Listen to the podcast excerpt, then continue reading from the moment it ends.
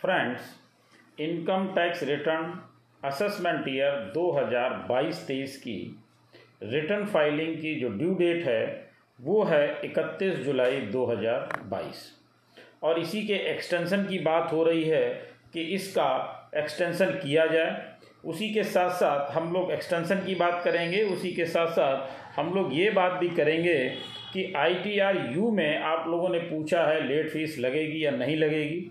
और इसके अलावा जो लेट फ़ीस है, अगर देनी पड़ती है तो लेट फ़ीस असेसमेंट ईयर 2022-23 के रिटर्न के लिए क्या रहने वाली है?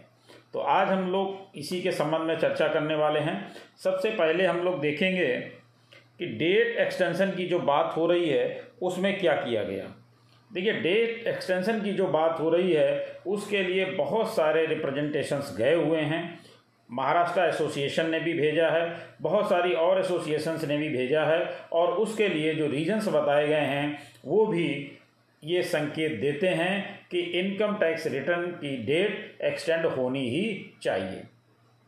जैसा कि आप लोगों को मालूम है कि अब की बार फॉर्म बहुत जल्दी रिलीज़ कर दिए गए थे, लेकिन फॉर्म भरने के लिए जिन चीज़ों की आवश्यकता है, वो सारी चीज़ें समय से अवेलेबल नहीं थी।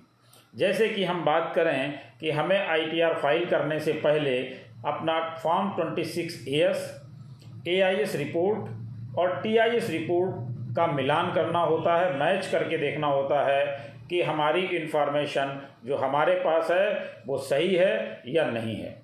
उसके लिए अप्रैल और मई का समय ऐसे ही निकल जाता है, यानी इकतीस मई तक तो जो है टी की रिपोर्ट्स उस पर पोर्टल पर नहीं आ पाती हैं।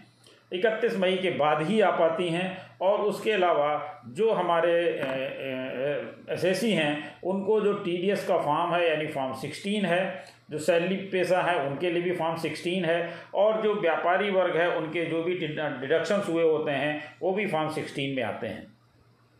उनको मिलते मिलते पंद्रह जून का समय निकल जाता है। और इसलिए उनको समय की डिमांड रहती है कि पंद्रह जून के बाद तो उनको फॉर्म मिला है। अब उसका उनको ऑनलाइन पोर्टल पर जा कर के मिलान करना है। वो इतना आसान नहीं होता, क्योंकि जैसा कि आप लोगों ने देखा भी होगा और हम लोगों के पास बहुत सारे ऐसे क्वेश्चंस भी आते हैं कि जो गवर्नमेंट ने साइट पर ट्वेंटी सिक्स ईयर्स एआईएस और टीआईएस की डिटेल अपलोड की है, उसमें कई बार उन्हीं की तीनों रिपोर्ट्स भी आपस में मैच नहीं करती हैं। यानी twenty six A S T I S या ए आई से मैच नहीं कर रहा है, या टी आई एस और A I S twenty six A S से मैच नहीं कर रहा है, या जो हमें बैंक के द्वारा टी डी एस सर्टिफिकेट दिए गए हैं, वो ए आई एस और टी आई एस से मैच नहीं कर रहे हैं। फॉर्म सोलह जो हमें प्रोवाइड किया गया है, वो form twenty six A S से मैच नहीं कर रहा है। तो ऐसी स्थिति में हमें उनको मैच करा के देखना होता है कि मिस्टेक कहाँ पर है। और जैसा कि टीआईएस में ऐसी सुविधा दी गई है कि वहाँ पर हम अपनी वो समस्या का सुधार कर सकते हैं।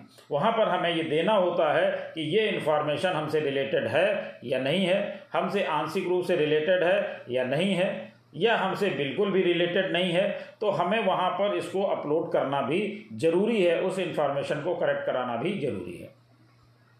इन सब के लिए समय की ज़रूरत होती है। इसके अलावा, जब हम टी डी एस का फॉर्म अपलोड डाउनलोड करते हैं, यानी ट्वेंटी सिक्स ए एस या T I S A I S की रिपोर्ट डाउनलोड करते हैं, उसमें भी हमें परेशानी का सामना करना पड़ रहा है। इसके अलावा जुलाई में स्टार्टिंग से ही ये समस्या थी कि पोर्टल सहयोग नहीं कर पा रहा था, बीच में हैंग हो रहा था, या इन्फॉर्मेशन जो है वो करेक्ट नहीं आ रही थी, या लिख करके आ रहा था कि इन्फॉर्मेशन इतनी है कि हम आपको नहीं दे सकते हैं। इस तरह की समस्याओं का भी सामना करना पड़ रहा था। तो इन सब चीज़ों को देखते हुए जो इनकम टैक्स रिटर्न फ़ाइल करने की समय सीमा है, वो बहुत जल्दी आ गई, क्योंकि हमारे पास ढाई महीने से ज़्यादा का वक्त तो बिना काम किए ही गुजर गया और ढाई महीने के बाद जब हमारे पास एक डेढ़ महीने का समय बचा, तब काम की शुरुआत की गई, जिसमें पोर्टल ने भी प्रॉपर सहयोग नहीं किया। तो इसलिए ये सब चीज़ें लिख करके कहीं कहीं पर फ्लड भी आया हुआ है, जिसकी वजह से वहाँ कर की भी समस्याएँ हैं। और भी बहुत सारे रीजन्स हैं, जिनकी वजह से डेट को एक्सटेंड किया जाना बहुत ही ज़रूरी हो गया है। इसी समय आप देख रहे हैं कि जीएसटी रिटर्न्स की भी लास्ट डेट है, टीडीएस रिटर्न की भी लास्ट डेट है। टी सी एस रिटर्न की भी लास्ट डेट है तो सारी लास्ट डेटें भी इसी महीने में हैं। इसलिए इतना ज़्यादा इस समय काम का दबाव है, जिसकी वजह से आई टी आर उतने प्रॉपर फ़ाइल नहीं हो पा रहे हैं। और हमें जब आई टी आर फ़ाइल करना है तो उसमें करेक्टनेस का भी हमें ध्यान रखना है। ऐसे ही बिना चेक किए हुए फ़ाइल नहीं करना है तो उसके लिए समय की आवश्यकता होती है। और इन सब चीज़ों को विभिन्न संस्थाओं ने अपनी अपनी तरफ़ से लिख करके सरकार को भेजा है, जिसमें जल्दी ही विचार करना चाहिए और विचार, जल्दी ही विचार होने की संभावना भी है। तो ये तो बात थी इनकम टैक्स की डेट एक्सटेंड होने के संबंध में कि डेट एक्सटेंड होने के ये ये रीजन हैं और इसकी बहुत ज़्यादा संभावना भी व्यक्त की गई है। अब बात कर लेते हैं कि जो अगर डेट नहीं एक्सटेंड होती है या हमारा आईटीआर लेट हो रहा है तो हमें कितनी लेट फ़ीस देनी पड़ेगी? तो जैसा कि आप लोगों को मालूम है कि सेक्शन 234 एफ़ में इसको बताया गया है।